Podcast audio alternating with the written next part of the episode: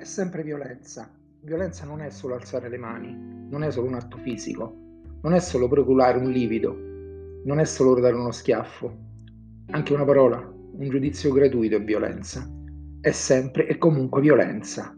Anzi, la violenza nasce proprio da lì, dalle frasi fatte, dai modi di dire, da parole apparentemente innocue. Se l'è cercata, capirai, guarda com'è vestita, guarda che minigonna, e la scollatura, ma guarda che unghie, e poi quel rossetto. Ma chi le ha detto di passare da lì? Le ho dato troppa libertà ed ecco il risultato. Non uscire, non puoi vedere le tue amiche, non puoi andare fuori a cena, non puoi, non puoi, non puoi. Sono 26 anni che la conosco e ancora non me l'ha data. Deve essere per forza una brava donna. Chissà come ha avuto quel posto, ma con quel fisico è facile capirlo.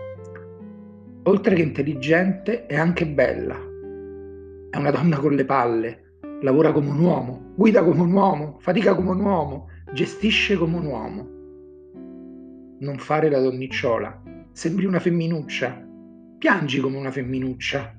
Guarda che tacchi, guarda che spacco, troppo corta, troppo stretta, troppo attillati, troppo provocante, o troppo o troppo poco. Cucina, stira, lava, rassetta, è proprio una brava donna. Stai seduta composta, non allargare le gambe, sembri un maschio. Non bere, non fumare, queste cose le donne non lo fanno. Sei grassa, troppo grassa, sei magra, troppo magra, troppo bionda per essere credibile. È appassita, sfiorita, sfatta, trasandata. Capirai, è una donna. Serve solo per fare figli.